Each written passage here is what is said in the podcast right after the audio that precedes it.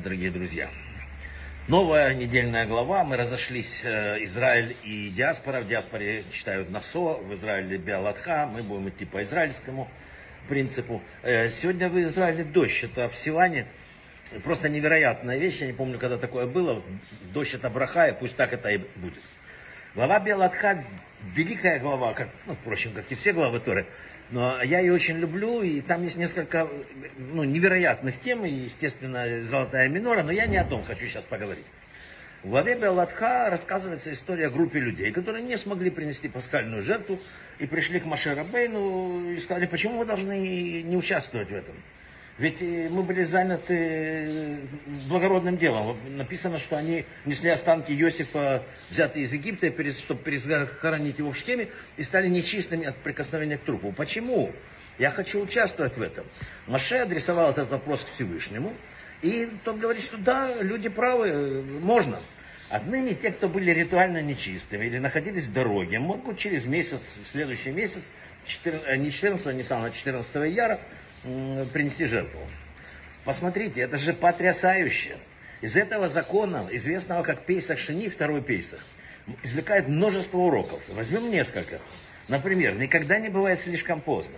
В жизни, казалось бы, эти люди пришли, они знали, что все, в Пейсах был, принесено, Бог сказал, только в этот день. О чем разговор? Разговор о том, что они чувствовали свою правоту. Они понимали, что вот правильно поступать, надо идти к Богу. Они не приняли сами такое решение. Они пошли к Богу. И Бога спросили, и Бог ответил. Сегодня не у всех есть возможность спросить прямо у Бога. Точнее, возможность спросить есть, получить ответ не у всех есть. Но человек должен спрашивать у мудрых. В каждом, ну, везде есть мудрые люди. И, например, э, я могу сказать, что рассказывал Мордыхай Щековицкий, Равин. Он сказал следующее, что поступок этих людей во времена Маше исключительно вдохновляет.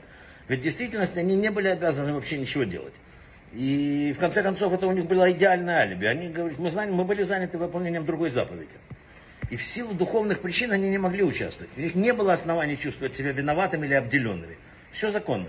И тем не менее, эти люди, которые имели прекрасную возможность освободиться от обязательств, сознательно сделали вывод в пользу того, чтобы возложить на себя дополнительную ответственность.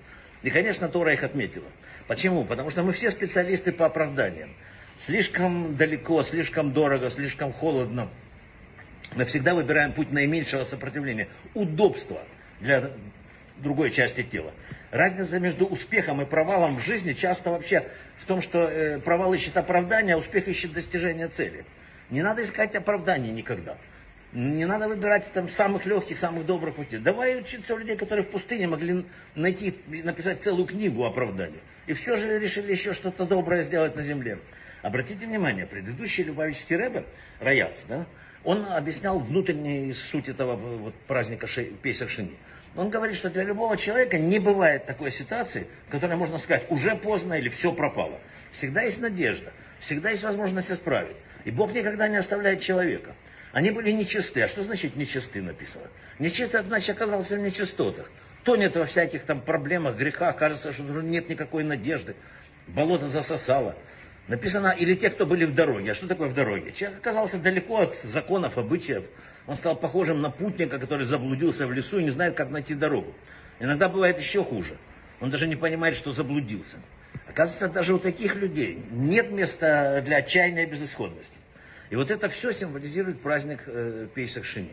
Для тех, кто чувствует, что они как бы нет в них этого праздника, наверное, они все-таки не все ситуации в своей жизни увидели. Вот Балшемтов э, говорит, что иногда Бог отпускает душу человека в этот мир, и тот живет до 120 лет. И все с одной единственной целью. Чтобы сделать какому-то конкретному человеку там добро или там что-то хорошее сказать, Человек смотрит со своей как такое может быть? Целая жизнь, чтобы сказать полслова. Я вот тот гору покорил, а этот там прыгнул на 17 метров. Да? Да, Бог говорит, именно так. Я хочу вот того, что я, для чего я послал человека, а не то, что он себе напридумывал. Поэтому никто не знает причину и цель, ради которой он родился. Поэтому надо всегда стараться просто делать больше добрых дел, приближаться к Торе и всегда помнить, что никогда, ни при каких вариантах Не может быть безвыходной ситуации. Выход всегда будет, надо в это верить, надо надеяться и обязательно улыбаться. Тогда Бог поможет. Браха в отслаха.